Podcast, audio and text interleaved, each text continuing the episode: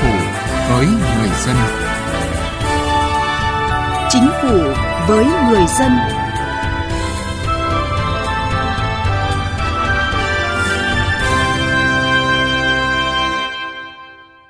Xin kính chào quý vị và các bạn. Thưa quý vị, Luật ban hành văn bản quy phạm pháp luật đã quy định khá chi tiết về trình tự của việc lập chương trình xây dựng văn bản quy phạm pháp luật, soạn thảo, thẩm định, thẩm tra các văn bản quy phạm pháp luật trước khi thông qua.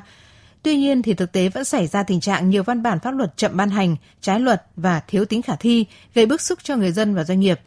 Vậy nguyên nhân của việc ra đời những văn bản luật này là gì và việc xử lý đối với những người ban hành như thế nào? Chương trình Chính phủ với người dân hôm nay đề cập nội dung này. Và trước hết, mời quý vị và các bạn cùng nghe một số thông tin về chỉ đạo điều hành của chính phủ trong tuần qua. Thủ tướng Chính phủ phê duyệt kế hoạch hành động quốc gia phòng chống bạo lực xâm hại trẻ em giai đoạn 2020-2025. Mục tiêu phấn đấu 100% gia đình có trẻ em được cung cấp kiến thức, kỹ năng về bảo vệ trẻ em bằng các hình thức khác nhau. 100% học sinh được hướng dẫn giáo dục kiến thức, kỹ năng sống và kỹ năng tự bảo vệ trước các hành vi bạo lực, xâm hại tình dục với nội dung phù hợp với lứa tuổi phấn đấu 100% cán bộ làm công tác bảo vệ trẻ em các cấp, cộng tác viên, tình nguyện viên được nâng cao năng lực về bảo vệ trẻ em. Dịch vụ bảo vệ trẻ em, đặc biệt là dịch vụ bảo vệ trẻ em trong trường hợp khẩn cấp được củng cố và phát triển ở tất cả các tỉnh, thành phố. Thủ tướng Chính phủ đã ban hành chương trình phát triển y dược cổ truyền, kết hợp y dược cổ truyền với y dược hiện đại đến năm 2030 với mục tiêu phát triển toàn diện y dược cổ truyền, tăng cường kết hợp y dược cổ truyền với y dược hiện đại – nhằm bảo vệ, chăm sóc, nâng cao sức khỏe nhân dân trong tình hình mới. Chính phủ ban hành Nghị định số 97 sửa đổi bổ sung một số điều của Nghị định số 30 ngày 7 tháng 3 năm 2018 của Chính phủ, quy định chi tiết việc thành lập và hoạt động của Hội đồng định giá tài sản, trình tự thủ tục định giá tài sản trong tố tụng hình sự. Nghị định 30 quy định Hội đồng định giá theo vụ việc được thành lập ở cấp huyện, cấp tỉnh và trung ương. Thay vì quy định thành lập Hội đồng định giá theo vụ việc ở trung ương, Nghị định 97 sửa đổi, Hội đồng định giá theo vụ việc được thành lập ở Bộ, cơ quan ngang bộ, cấp bộ và Hội đồng định giá theo quyết định của Thủ tướng Chính phủ. Thông báo kết luận của Phó Thủ tướng Trịnh Đình Dũng tại hội nghị tổng kết đánh giá 5 năm thực hiện Nghị định số 67 ngày 7 tháng 7 năm 2014 của Chính phủ về một số chính sách phát triển thủy sản. Phó Thủ tướng yêu cầu các bộ, ngành trung ương tập trung xử lý dứt điểm các khó khăn vướng mắc phát sinh trong quá trình triển khai thực hiện Nghị định 67, Phó Thủ tướng cũng yêu cầu Ủy ban nhân dân các tỉnh, thành phố trực thuộc trung ương ven biển tiếp tục tuyên truyền phổ biến các chính sách theo Nghị định số 67, Nghị định số 17 để ngư dân hiểu đúng về chính sách của nhà nước. Trong đó phải quán triệt rõ cho các chủ tàu hiểu trách nhiệm trước pháp luật về phần vốn vay của mình, đồng thời chỉ đạo các cơ quan chức năng của địa phương tăng cường công tác đào tạo bồi dưỡng kiến thức vận hành, khai thác thủy sản của tàu cá vỏ thép và vật liệu mới cho ngư dân, kiểm tra, giám sát thường xuyên việc thực hiện các quy định quy trình duy tu bảo dưỡng tàu cá vỏ thép, quy định về hoán cải, chuyển đổi nghề và thực hiện kiểm tra gia hạn đúng quy định.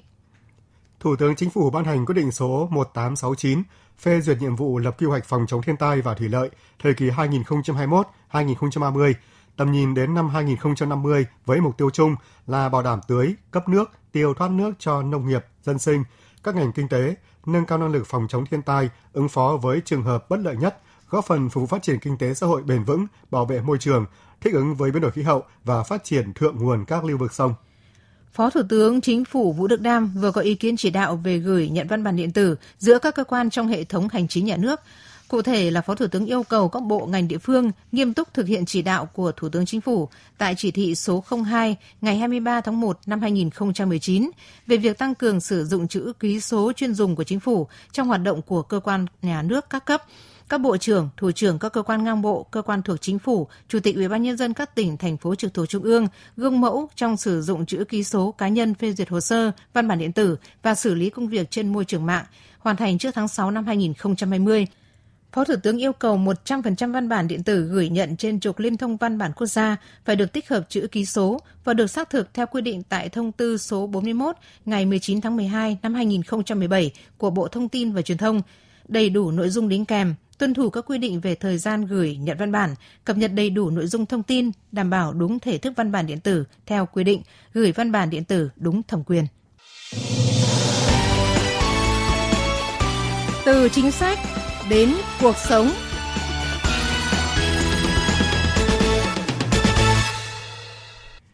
Thưa quý vị và các bạn, với quyết tâm xây dựng một chính phủ liêm chính, kiến tạo, hành động, phục vụ người dân và doanh nghiệp, Thủ tướng Chính phủ Nguyễn Xuân Phúc đã chỉ đạo các bộ ngành địa phương phải tập trung tháo gỡ mọi rào cản về thể chế để tạo mọi điều kiện thuận lợi cho người dân và doanh nghiệp khi giải quyết công việc. Vậy nhưng, thực tế vẫn còn tình trạng văn bản quy phạm pháp luật trồng chéo, mâu thuẫn, thiếu tính thực tiễn, gây khó khăn cho người dân và doanh nghiệp. Văn bản pháp luật khi ban hành phải được thực hiện theo đúng trình tự thủ tục của luật ban hành văn bản quy phạm pháp luật, trong đó quy định rõ phải lấy ý kiến của các bộ ngành có liên quan và đặc biệt quan trọng là lấy ý kiến của đối tượng chịu sự tác động, rồi được Bộ Tư pháp thẩm định trước khi trình xem xét ký ban hành. Anh Phạm Duy ở phường Ngọc Hà, quận Ba Đình, thành phố Hà Nội cho rằng việc ra đời các văn bản quy phạm pháp luật thiếu thực tế chắc chắn là do không tuân thủ đúng các quy trình này. Theo tôi thì có hai nguyên nhân dẫn đến ờ, các văn bản pháp luật ờ, À, khi mà đã được ban hành mà à, thực thi không được tốt, không phù hợp với thực tế. Thứ nhất đó là cái trình độ năng lực của cái người cán bộ à, soạn thảo ra cái văn bản đó. Và cái thứ hai cũng quan trọng không kém đó là cái cái tinh thần trách nhiệm của người cán bộ đó. À, tôi đề nghị các cơ quan chức năng cần làm rõ những nguyên nhân để mà xử lý nó triệt để.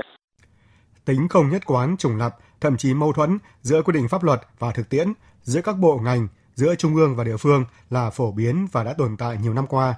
Có nhiều lý do để lý giải như các cơ quan soạn thảo ban hành các quy định pháp luật thường nghiêng về quan điểm của mình, cách thức nhìn nhận của mình, thậm chí kéo thuận lợi về phía mình, đầy khó khăn cho doanh nghiệp, người dân. Ông Tô Hoài Nam, Phó Chủ tịch kiêm Tổng thư ký Hội Doanh nghiệp nhỏ và vừa Việt Nam cho rằng, khi ban hành luật, nghị định hay thông tư, các cơ quan soạn thảo chưa chú trọng đến việc lấy ý kiến của các đối tượng chịu sự tác động. Mặt khác, chính bản thân doanh nghiệp, hiệp hội chưa mặn mà khi đóng góp ý kiến. Do vậy mà khó khăn trồng chéo, người có thẩm quyền gây khó khăn cho doanh nghiệp do những quy định hướng dẫn thi hành khó hiểu phức tạp. Trong khi đó, hiện nay chưa có quy định cơ quan nhà nước phải bồi thường vì ban hành văn bản pháp luật sai, chậm gây thiệt hại cho người dân và doanh nghiệp. Văn bản ban hành pháp luật ra mà không có hiệu lực thực thi, xa rời thực tế thì người ký văn bản đó phải chịu trách nhiệm, phải có chế tài. Ông Nguyễn Xuân Bắc ở huyện Gia Bình, tỉnh Bắc Ninh cho rằng Vấn đề quan trọng là cần làm tốt quy trình lấy ý kiến của người dân và doanh nghiệp, đối tượng chịu sự tác động trước khi ban hành văn bản quy phạm pháp luật.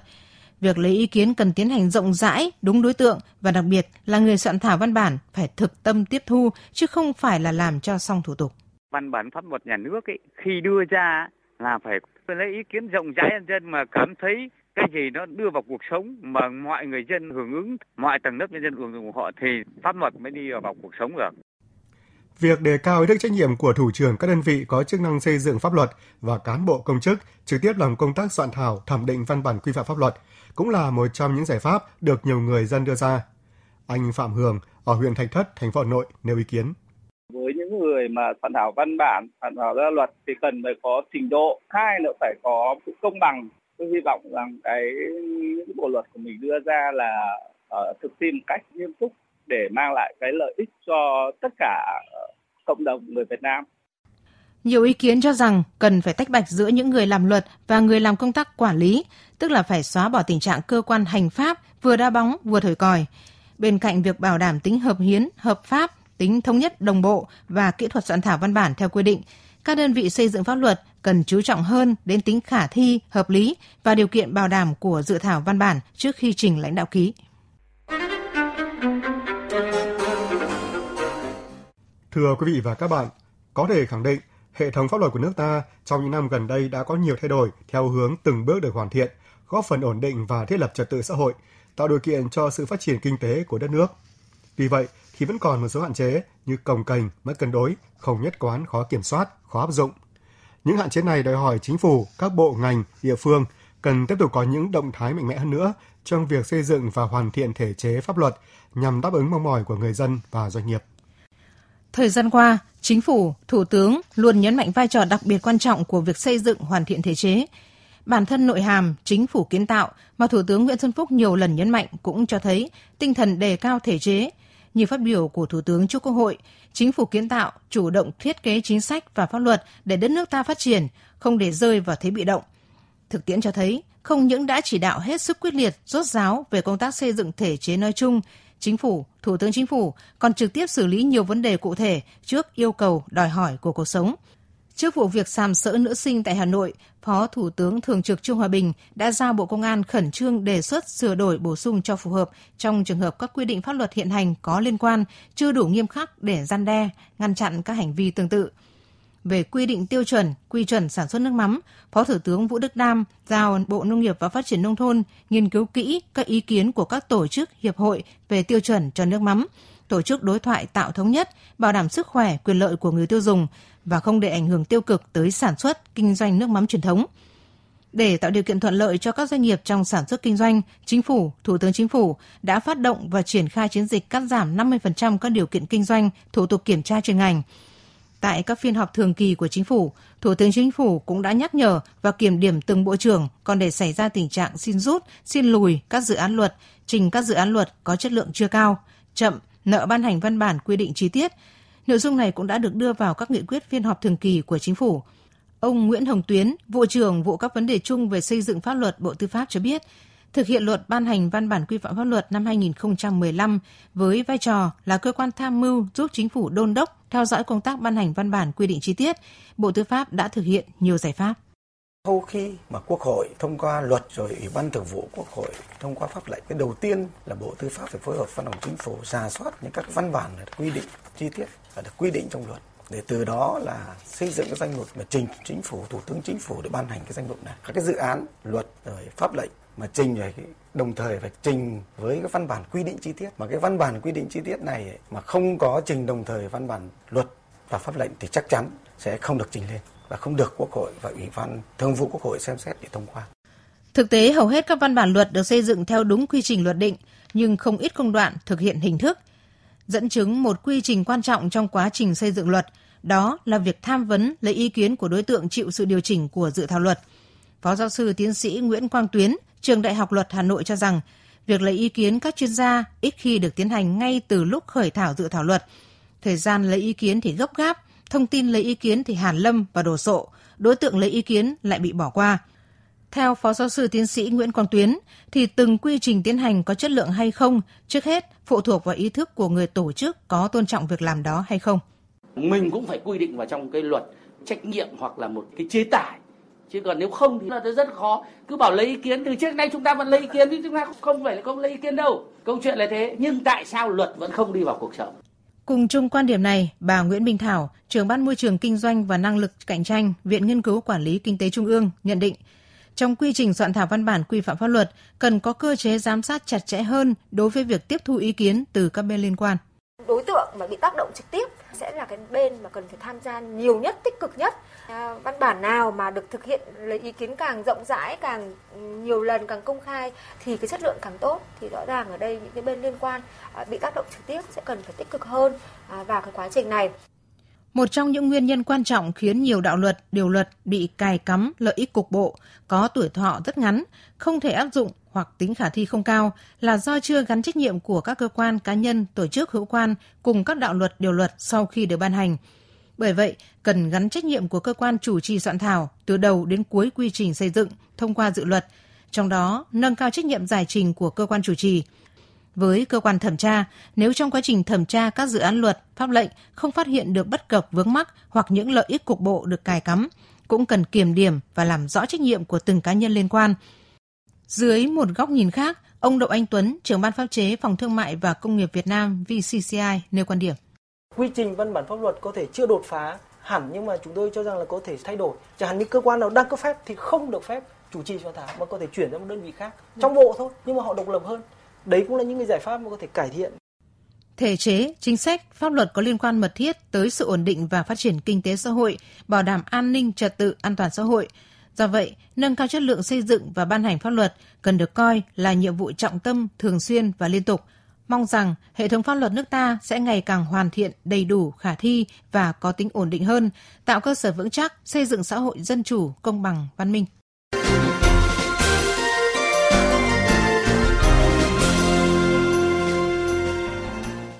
Quý vị và các bạn đang nghe chương trình Chính phủ với người dân. Xin được chuyển sang một vấn đề khác. Thưa quý vị, thưa các bạn, việc điều trị nghiện các chất dạng thuốc phiện bằng thuốc thay thế methadone đã được chứng minh là khá hiệu quả cả về chất lượng điều trị cũng như là giảm thiểu gánh nặng kinh tế cho nhà nước.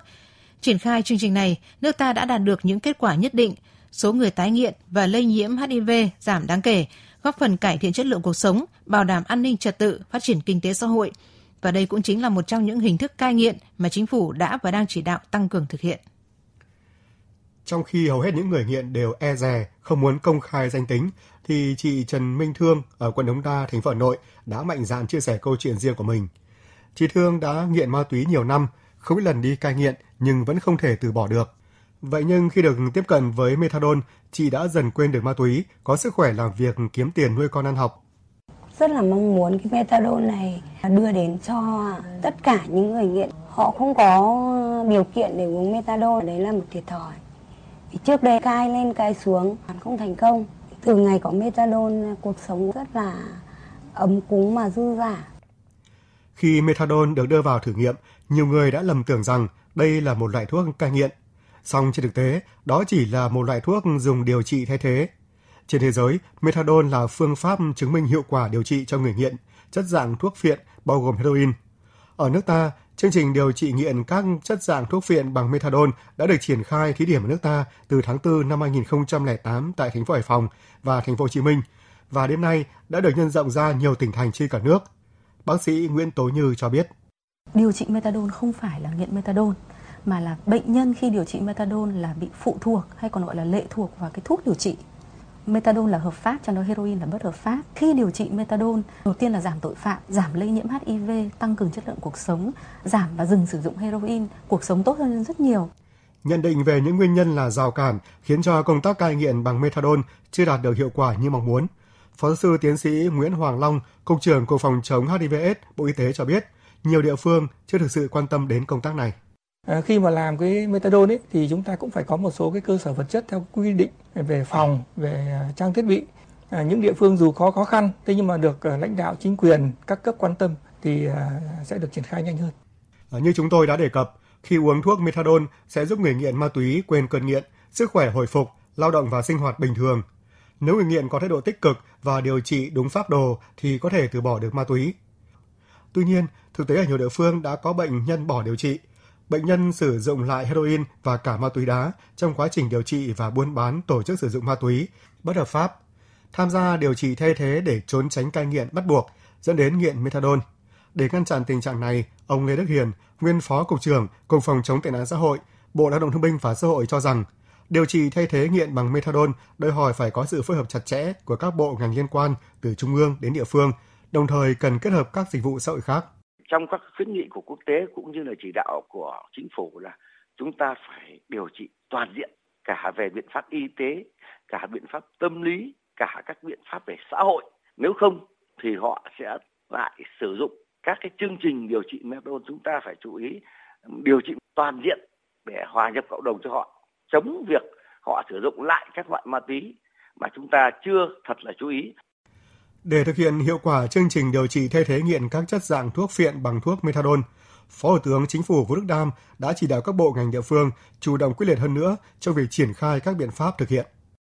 Điều trị bằng methadone, chính phủ đã có nghị quyết. Thứ hai là nguồn thuốc là nhà nước đảm bảo. Thứ ba là điều kiện vật chất rất đơn giản thôi. Làm sao là pha ra, đo cho nó đúng cái số đấy, cho uống tại chỗ để tránh trường hợp là người ta lấy, người ta không uống, người ta đi người ta bán. À, vâng thưa quý vị và các bạn, thực tế đã chứng minh điều trị người nghiện các chất dạng thuốc phiện bằng methadone vừa giúp người nghiện từ bỏ được ma túy, vừa hạn chế sự lây truyền HIV, giảm tội phạm và an toàn cho cộng đồng. Tuy nhiên, methadone chỉ được dùng cho những người nghiện các chất dạng thuốc phiện, trong khi đó hiện nay lại có rất nhiều người dùng ma túy tổng hợp.